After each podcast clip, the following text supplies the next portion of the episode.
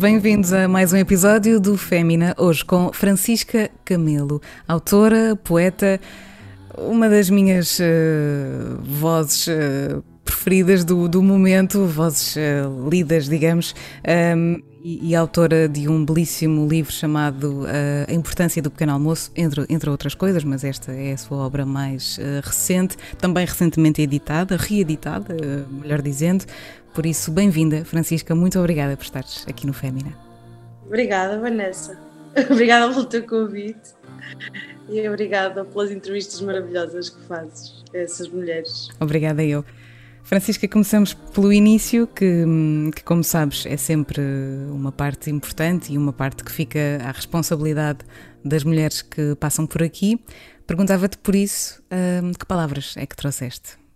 Bom, eu trouxe, trouxe aqui o, dois, dois pequenos excertos de um ensaio da Audre Lorde. Um, este ensaio chama-se Poetry is not a luxury, a poesia não é um luxo, e, e eu posso dizer que quando descobri este texto percebi que as ideias vagas que se formavam na minha cabeça sobre, sobre aquela questão, será que a poesia é útil? Uh, será que a poesia pode servir a algum propósito? Uh, este texto como imenso. Queres que leia então? Quero, se quiseres. For women, then, poetry is not a luxury. It is a vital necessity of our existence. It forms the quality of the light within which predicate our hopes and dreams towards survival and change. First made into language, then idea, then into more tangible action. Poetry is the way we help give name to the nameless so it can be thought. The farthest horizons of our hopes and fears are cobbled by our poems, carved from the rock experiences of our daily lives. We can train ourselves to respect our feelings and to transpose them into a language so they can be shared.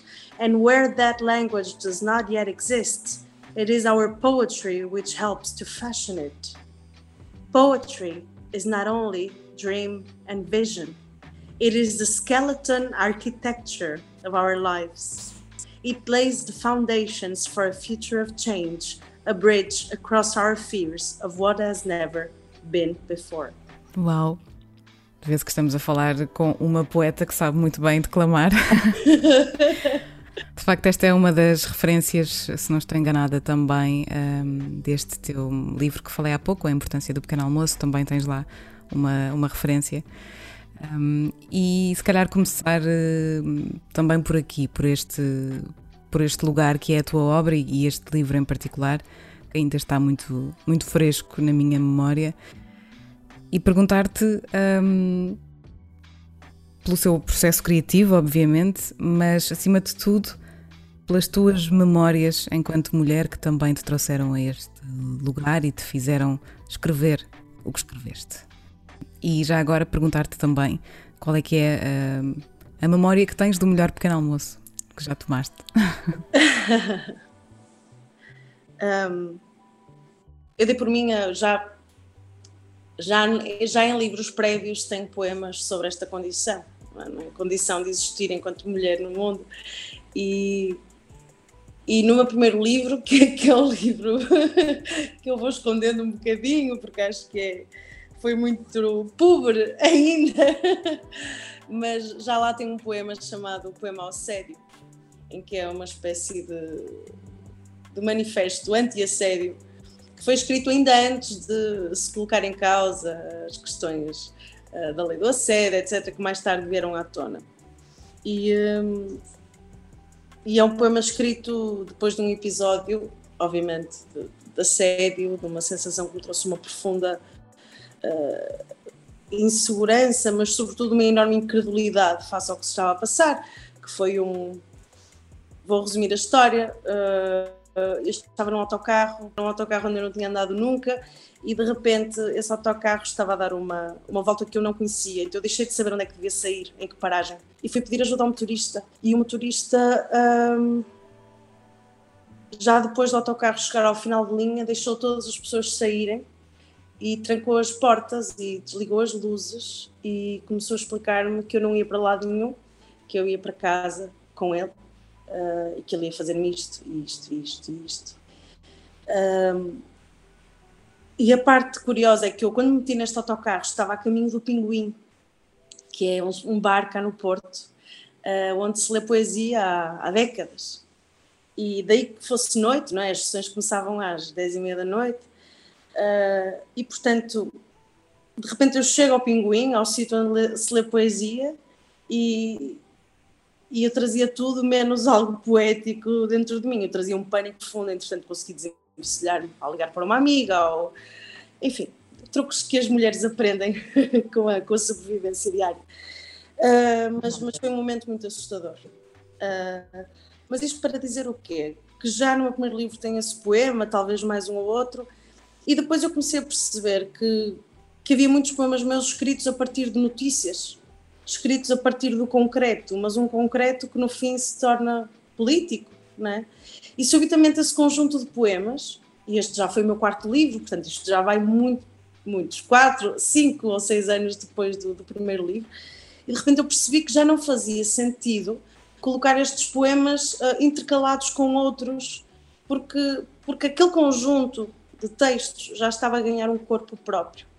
Uh, e é assim que surge a importância do pequeno almoço, não é? Este livro assumidamente uh, político, assumidamente feminista e, e, e, não será todo um livro tipicamente simpático ou saudosista e, e foi assim que ele surgiu. Quanto à importância, quanto à importância dos nossos pequenos almoços da nossa vida, a pergunta que tu fizeste a memória do meu melhor pequeno almoço. Não precisa de ser o mais nutritivo, mas aquele que te deu mais calor, digamos. Eu acho que eu, eu, eu já vivi em Berlim um ano e foi o ano em que eu estive mais tempo sozinha, né? Isso, quando emigramos passamos por isso. E, e eu acho que foi lá que eu aprendi. Uh, à semana era impossível, mas ao sábado, ao domingo, acho que foi lá que eu aprendi a acordar de manhã né, e a preparar algo abundante e bom e, e gentil para mim própria quando eu acordava. Uh, porque quando não tens mais ninguém que faça isso por ti, tens de aprender a fazer para ti mesmo. E, e apesar de toda a solidão, e às vezes era uma solidão profunda, outras vezes era uma solidão prazerosa, não é? Mas eu acho que foi em Berlim que os pequenos almoços melhor me souberam. Hum, é tão bom, não é? Aprender também a, cuidar de nós primeiro. É curioso como essa hum, tua experiência, hum, imagino que se tenham seguido mais, porque não existe só uma experiência de, de assédio com as mulheres, acho que existem várias e, e muitas, e, e, eu percebo exatamente o que tu sentiste, e não querendo esmiuçar essa questão uh, demasiado, já me aconteceu o mesmo, uh, em, num autocarro também, no metro, já me aconteceu uh, na rua, um, e, e, percebo esse pânico. É, e, e, e revi-me muito no livro também por isso, por esse, porque acho que está muito explícito esse, esse medo e, a, e a impotência um, perante a violência, eu acho, para pessoas que não são violentas. Como é que um, como é que hoje vives com isso? Como é que, como é que hoje voltas a andar de autocarro e na possibilidade de voltar a acontecer, por exemplo? Um, aprendi a falar. Isto é engraçado, não é? Porque ensinam-nos a falar, mas não nos ensinam a falar alto. Tornei-me mais reativa. Uh, já fui agressiva sob o risco de receber outra agressão física de volta, mas já dei por mim a, a estar num bar e a sentir um toque absolutamente não consentido e não apropriado. E, um, e, e, reagir, dar um estalo àquela pessoa, por exemplo. Já aconteceu. não é muito poético, mas esta, esta necessidade de reagir, ou melhor, a necessidade de reagir é mais importante pela sensação que temos de que podemos reagir hum. pelo efeito que a reação em si provoca. Porque no caso é só um outro Palerma que dificilmente se lembrará que apanhou um estalo na noite anterior de tão bêbado que estava, mas pelo menos eu sei que fiz alguma coisa. É isso mesmo. Claro que esta reação não precisa de ser física, né? esta reação pode ser uh, preencher uma queixa na polícia, esta reação pode ser uh, um, dar um sermão ao, não é, ao velhote nojento hum. que passou por nós e disse coisa que não devia, e dizer: olha, o senhor podia ser meu avô, tem consciência de, de como está a fazer sentir. Hum. E normalmente quando reagimos, as pessoas fogem muito desconfortáveis, porque aquilo que estão à espera é de que não haja hum. reação. Claro. Sim, é isso que é isso que significa a própria opressão, não é? Um, é um, um direito, uh, um suposto direito, não é? De fazer os outros uh, sentir-se daquela maneira. A reação vale tudo. E tiveste que aprender essa liberdade então de, de fazeres ouvir a tua voz? Claro. Claro. É, é, a tal morte que falas também no, no, no livro? De que só nos tornamos mulheres quando morremos e renascemos? Nesse poema eu quis dizer algo um bocadinho diferente, que é a ideia de género. A partir do momento em que existe, é uma ideia que se atribui a determinadas concepções, nomeadamente uh, direitos mais dominantes ou menos dominantes que existem numa sociedade, né? E quando eu, eu nesse poema, alguns eu digo como é que é que chama-se Saltos Altos esse poema, mas eu não, eu não deixa se eu, se eu me lembro dele. Onde está? Está aqui ou se calhar é através da morte imposta que finalmente nos tornamos mulheres, não é? Ou seja, isto de ser mulher, se olhassem para mim e vissem um homem, independentemente do facto de eu ter nascido com uh, genitais femininos ou masculinos, se olhassem para mim e vissem um homem, uh, não teriam o mesmo tipo de reação. A sociedade não teria o mesmo tipo de reação em relação a mim. Ou seja, uh, é esta morte imposta, é este risco imposto que nos torna mulheres, não é o facto de termos seios ou, ou podermos engravidar, ou, daí que eu depois termino o poema a dizer o imposto do conceito de género é mais um acidente colateral da violência, confundido pelo uso de colãs e saltos altos. Sim, eu, eu perguntava-te isto na, na, dimensão de, enfim, se calhar já estava aqui também a mergulhar intensamente e ainda estamos só no início, não é? Uh, mas se calhar já estava aqui a pensar um bocadinho mais naquela própria enfim, eu, eu, passei por isso, nessa experiência de, de, ter que desaprender, não é? De ter que me que matar uma versão de mim para poder afirmar a minha voz enquanto mulher consciente e, e, e digna da minha liberdade e do meu espaço também, não é? Isso é um renascimento bonito, que é quando de repente começamos a dizer aquilo que queremos dizer não aquilo que acreditamos que os outros esperam que nós digamos. Um, e na literatura, a bem ou a mal, ainda tens muito isso, que é o tipo de coisas que se espera que uma mulher escreva. Sabes, eu acredito que seja só homem ou mulher, mas ainda mais quando se é mulher, é muito mais aceito escrever poesia sobre a saudade, sobre o amor, sobre, enfim, sobre os, os destinos fatais da vida. E quando de repente pegas na poesia do concreto e usas para falar de algo mais concreto ainda, um, os notam-se nota-se o surgimento dos estereótipos sobre o que deve ser a literatura. Uh, e nesse sentido, acho que me, me consegui libertar enquanto mulher e enquanto poeta, quem sabe ao mesmo tempo. Né? Uma apoiou a outra. Quem era a Francisca antes de ser uh, poeta e mulher? Bom, eu escrevo desde muito pequenina. Uh, esta coisa de ser poeta é uma coisa que vem com. Então és depois. Antes de ser mulher, então, quem era, quem era a Francisca, menina poeta? muito alegre. Muito feliz. Um, era uma miúda que não gostava de vestir saias nem vestidos. Era uma dita Maria Rapaz. Uh, adorava subir às árvores. Adorava brincar na terra e tive pais que me deixaram fazer isso, o que é muito bom. Mas era uma miúda muito atenta, muito atenta ao mundo. E nesse sentido acho que, a bem ou a mal, as nossas experiências precoces ajudam-nos, não é? Uh, a que hum. nos moldemos mais tarde. E no meio dessas brincadeiras e do brincar na terra e de subir às árvores, onde é que, onde é que acontecia a escrita? Onde é que onde é que essa sensibilidade também onde e como é que é que surgia, é que nascia? Como é que deste conta? Eu, a minha mãe sempre teve uma uma biblioteca não gigante, mas, mas simpática, considerável. E, e eu lembro que quando, antes de entrar para a primária, o meu sonho era saber ler. Eu tinha este sonho como se fosse o sonho da minha vida. Eu tinha estes sonhos. No... Eu queria muito saber ler, porque eu via os adultos com jornais e com livros cheios de códigos e eu queria perceber de onde é que lhes vinha aquela capacidade de perceber aquelas coisas estranhas, né? Que tem nas hum. páginas. E, uhum. e quando aprendi a ler, comecei a, a né, de forma muito pouco. Um, de forma muito pouco segura para a minha mãe, comecei a subir às estantes e a minha mãe tinha ainda tem uma coleção maravilhosa uh, dos livros de Eugênio de Andrade.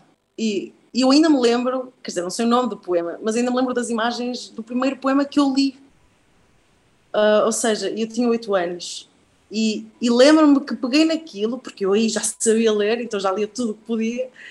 Eu peguei naquele livro e percebi que era possível um, falar sem regras, não é? E, pelo menos sem as regras que eu conhecia até então. E lembro-me da sensação de magia que foi um, de repente ter imagens uhum. que hoje eu sei que são metáforas, não é? Mas imagens de coisas que não se veem e que não são descritas de forma concreta, e essas imagens voavam na minha cabeça. Uh, lembro perfeitamente desse poema. E, e, depois eu escrevi uma espécie de cover hum. desse poema. Isso é ótimo, é ótimo. E a tua família sempre esteve lá uh, e continua a estar um, sempre. aí para ti? Sempre, sempre, sempre. Hum. Bom a tudo são os meus maiores groupies. Aliás, eu tenho uma história engraçada que é. Uh, sei lá, eu, eu, sou uma pessoa reservada que a vê, ou seja, é a minha família, eu amo-os, mas eu não lhes conto tudo, né? E há um lado hum. uh, confessional naquilo que eu escrevo, né? E sobretudo há esta questão do como falar de sexo com os pais, uhum. né? Quer dizer, um, que acho que não é, não é fácil para quase ninguém. E eu logo no meu primeiro livro hum. tinha bastantes poemas com referências sexuais, não é? E, e o meu maior receio uhum. era que o meu pai rejeitasse uh, aquilo que eu escrevia por, por lhe fazer impressão, de alguma forma. Então lembro-me que no lançamento eu estava nervosíssima, no lançamento do primeiro livro. E eu não era pelos amigos, não era pelo que pudessem dizer se eu escrevo bem ou se eu escrevo mal eu queria era que o meu pai não ficasse muito zangado. E acho que intuitivamente eu já sabia que a minha mãe ia sempre perceber, é? enquanto mulher ia sempre perceber qualquer coisa que eu dissesse. Mas foi muito engraçado, porque passado uns dias depois do lançamento, o meu pai vem ter comigo: Olha, não me arranjas mais quatro ou cinco, é que eu quero dar aos meus amigos foi a prova de que, ok, depois disto eu posso escrever o que eu quiser, sobre o que eu quiser, que as pessoas mais importantes para mim vão, vão estar lá.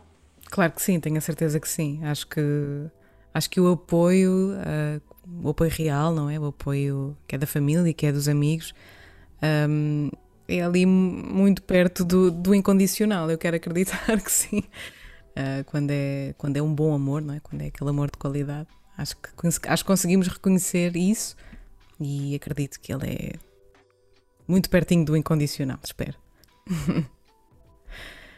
Qual é que dirias que foi a tua maior uh, dor de crescimento até agora?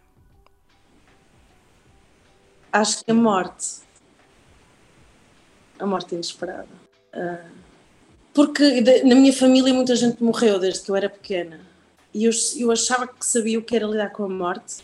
Uh, porque eram doenças, porque era velhice, uh, até que há, está quase a fazer dois anos, uh, morreu uma das minhas melhores amigas num acidente fatal, uma coisa terrível. E, e de repente eu dei por mim a perceber que há lutos que se processam uma vida inteira.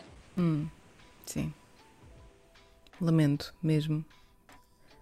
Mas é como dizes, é, é o peso de uma vida e, e sei que, que dói.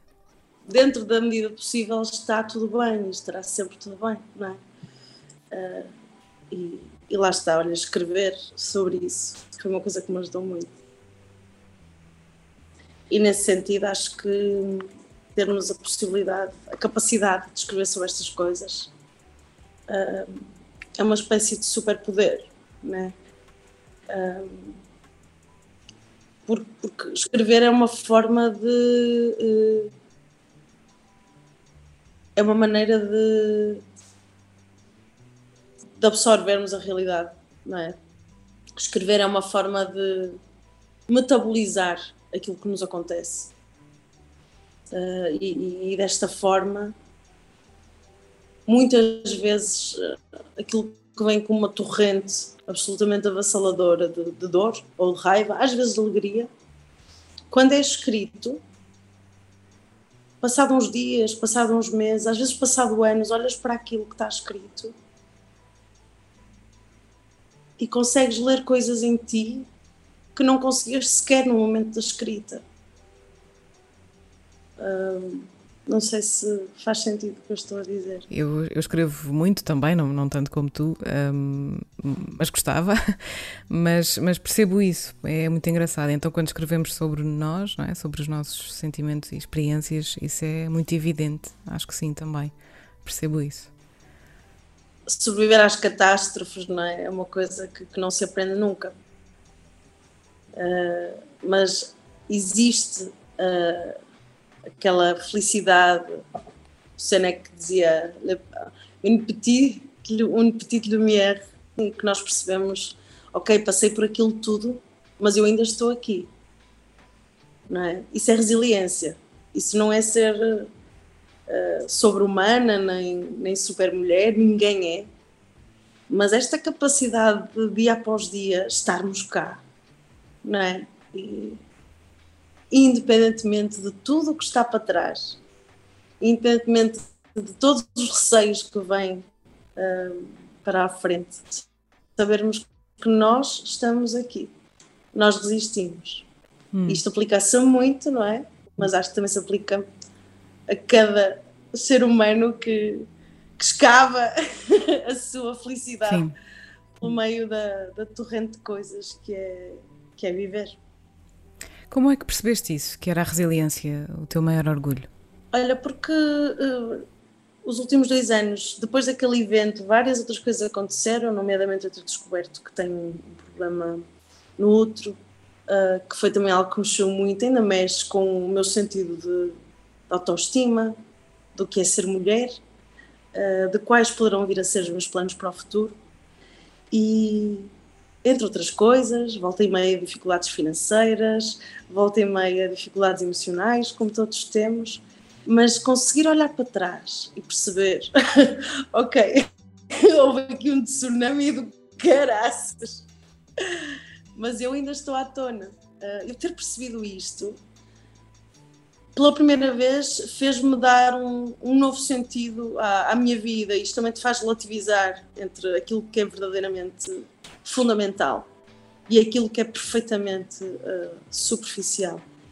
Uh, e às vezes é preciso olhar para trás, neste sentido, não é? Para recolher as pecinhas daquilo que ficou. Conheces este projeto, portanto, sabes que existem algumas questões que são comuns a todas as mulheres. Eu ia perguntar-te uh, se alguma vez te foi desconfortável ser mulher. Eu sei que sim, mais que uma vez. Já percebi, já percebi isso e, e concordo e tens todo o meu apoio porque, porque sinto exatamente o mesmo. Posto isto, alguma vez uh, ou em algum momento durante uh, algum desses episódios em que foste assediada, uh, perseguida, seja o que for, sentiste que preferias não ser mulher? Já senti que preferia que não soubessem que eu sou mulher. Não sei se é igual a não querer ser mulher. Gosto muito de ser mulher. Um, não me identificando totalmente com estereótipos de género como foram atribuídos enquanto cresci, claro, mas, mas identifico-me como tal. A minha dúvida é se, por vezes, não seria factualmente mais, mais, mais, eh, mais proveitoso não saberem se eu sou uma mulher. Acho que é muito fácil também cairmos em cotas, por exemplo, e, e não que eu discorde muitas vezes uso de cotas, porque concordo em, em alguns casos, e, e, às vezes acho que é preciso dar um empurrão para a frente para que, para que o que está desequilibrado se, se, se restabeleça. Mas, mas às vezes colocam-nos em cotas propositadas, não é? Ah, eu, sei lá, vou dar um exemplo. No outro dia vi um, um homem que organizou uma leitura sobre poesia feminina e eu nem tive nada a ver com esse projeto, ou seja, não, não, não, não tem a ver comigo. Uh, não foi ninguém que me tenha feito nada, mas foi só que eu reparei sobre as cotas, né? Isto neste caso na arte, na literatura. Era um projeto sobre literatura, sobre poesia feminina e havia uma mulher a dizer poesia, mas depois havia outro homem a dizer poesia, havia outro homem a produzir o programa e havia outro homem a fazer a imagem e quer dizer, tu de repente percebes que esta ideia da, da, da, literatura feminina e a mulher que ali puseram a dizer poesia foi claramente para preencher um, um check de ok, esta parte está feita, o nosso trabalho de casa claro, claro, sim, ficou exato. cumprido. E depois na prática é. a realidade é, é só uma falácia, não é? Absoluta. Exatamente. Perguntava-te, Francisca, qual foi a melhor decisão que já tomaste na tua vida? Até agora. Despedir-me. É muito bom, é muito libertador ouvir alguém dizer isso. É, é muito libertador. Não, sabes porquê? Porque foi uma lição daquelas. Um, eu estava a trabalhar numa área que odiava profundamente, isto já foi há uns anitos, há uns bons aninhos, mas eu estava a trabalhar numa área que eu odiava. Uh, sentia que, enfim, que todos os meus dias eram miseráveis. Até cá uma noite que eu saio de casa, ah, e faltavam dois dias para eu fazer, para eu fazer anos. E dois amigos meus de Berlim, lá está, tinham vindo visitar-me. Isto foi, obviamente, pré-Covid. Um, tinham vindo visitar-me e eu fui apanhar um táxi e fui buscá-los, mas a meio o táxi um, parou porque eu tive de sair para levantar dinheiro para depois pagar ao taxista. Enfim, ali no meio, a atravessar a rua, eu tive um acidente. E foi uma coisa, uh, assim, não me magoei de forma grave, mas, mas percebes claramente que a tua vida teria estado em, em risco grave. Então eu lembro perfeitamente que o que se passou naquela noite, e eu digo despedir como metáfora para várias outras decisões que eu a seguir tomei ou que planeio a tomar de forma consciente, que é, o meu primeiro pensamento foi, eu estou viva, eu estou bem. O meu segundo pensamento hum. foi, aquela pessoa também está hum. bem, aquela pessoa também, também está viva. E o meu terceiro pensamento foi, como é que eu podia morrer e sentir-me miserável? não pode ser mais isto. E despedi-me uma semana depois e foi tão bom. Que maravilha! Foi mesmo o aha moment, não é? Aqueles, pá, o que é que eu estive a fazer um, de repente? Um aha perigoso. que maravilha, Francisca. Para o final, eh, e antes também de, de ouvirmos as suas sugestões, gostava de saber qual é que foi a melhor coisa que já aprendeste sobre ti mesma enquanto mulher, enquanto artista? Enquanto mulher artista? Eu, eu, ouvi, eu ouvi as entrevistas, mas eu, eu não andei a tirar notas. uh, a melhor coisa que eu já aprendi sobre mim mesma uh, que é possível reinventar-nos, que é possível eu reinventar-me. Que é possível isso. É possível hoje teres muito, muito pouco. Uh, e, e, e, e uns tempos depois dás por ti a fazer outra coisa completamente diferente e dás por ti noutro, noutro estado de espírito, noutra vida, noutro país, quem sabe. Isso é muito. Isso é fundamental sabermos isto sobre a vida. É que nós podemos reinventar-nos. Uh, pelo menos a situação, a situação em que nos encontramos. É, é, é possível mudá-lo, é? E isto foi, foi, foi muito libertador. Isso, talvez também na sequência da pergunta anterior, se calhar eu estou neste, neste, neste, neste fio de pensamentos, não é? De como a ideia de que temos de ter algo, seja um trabalho, seja uma relação, seja um lugar um, que nos fixa uma infelicidade, uh, é possível sair daí. É possível sair daí, é possível reinventar essa situação, não sem sacrifícios, não sem alguma paciência, não sem alguma resiliência, mas é muito possível. E, e, acho que é fundamental não, não me esquecer disto. Eu não me esquecer disto. Um, e se me perguntarem, eu vou dizer sempre isto.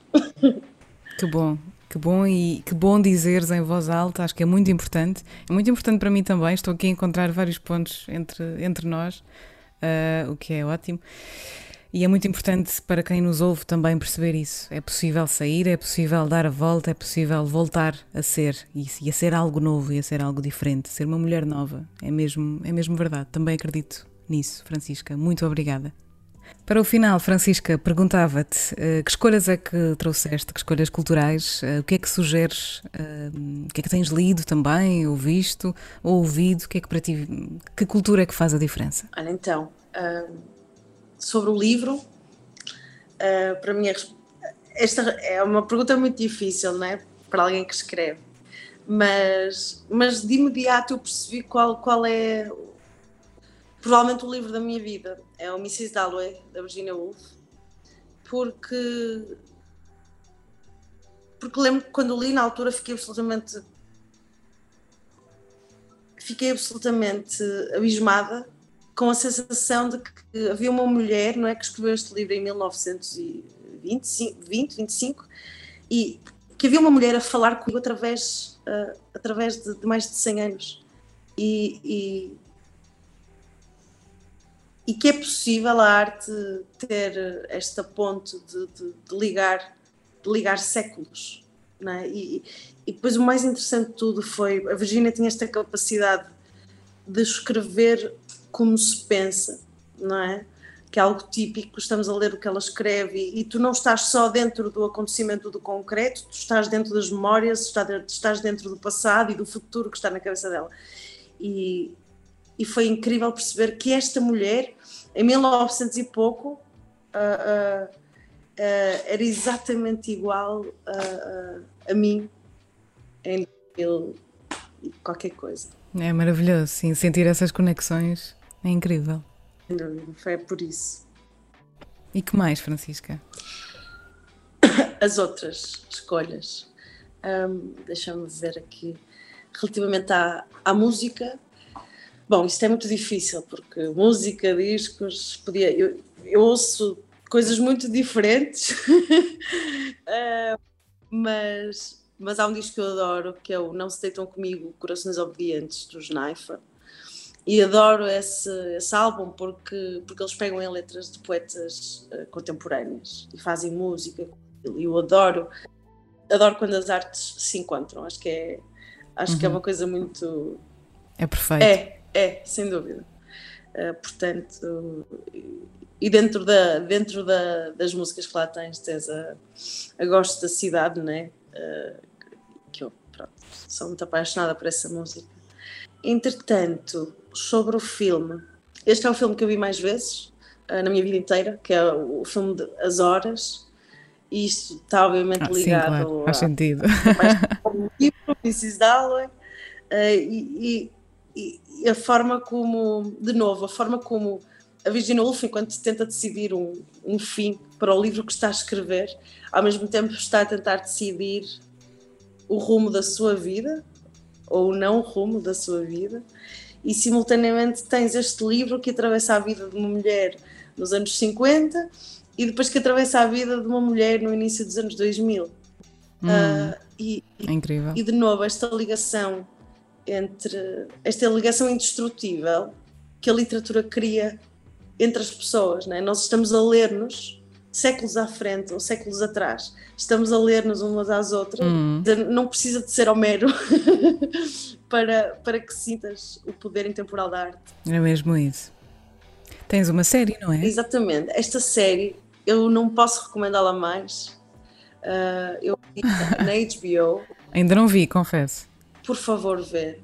chama-se I May Destroy You e é sobre, sobre as pequenas ou grandes e grandes violências uh, que as mulheres passam no dia a dia, mas uh, há finalmente uma série sobre isto feita de uma forma não moralizante, né, ou desmoralizante, que, que, que, que explora, uh, que explora estas pequenas ou grandes violências do dia a dia de uma maneira absolutamente tangente à forma como nós atualmente uh, as vivemos, com as tecnologias, com os emojis, com as. Sabes? Uh, tu consegues rever-te naquilo porque é uma, é uma série que usa a linguagem que nós usamos atualmente, portanto, está perfeitamente uh, imbuída do, do espírito do nosso tempo, mas simultaneamente fala de questões muitíssimo difíceis. para além de ter atores e a atriz principal, então é fenomenal. Portanto, essa série está maravilhosa. Sim, uh, fiquei uh, com o ouvido também uh, atento por causa também da, da cerimónia dos Emmys este ano. Exatamente. E, e, está, está na minha lista, de facto, portanto, resta-me ter o tempo para, para tomar toda a atenção a essa belíssima série. Obrigada, Francisca, não só pelas sugestões, como uh, por toda esta conversa, pela tua confiança, pela vulnerabilidade, por teres uh, escrito um livro tão bonito como este, A Importância do Pequeno Almoço. Recomendo a toda a gente. Muito obrigada, Francisca, por teres estado aqui no Fémina. Um beijinho. Obrigada, eu, Vanessa. Obrigada. Até breve. Ah,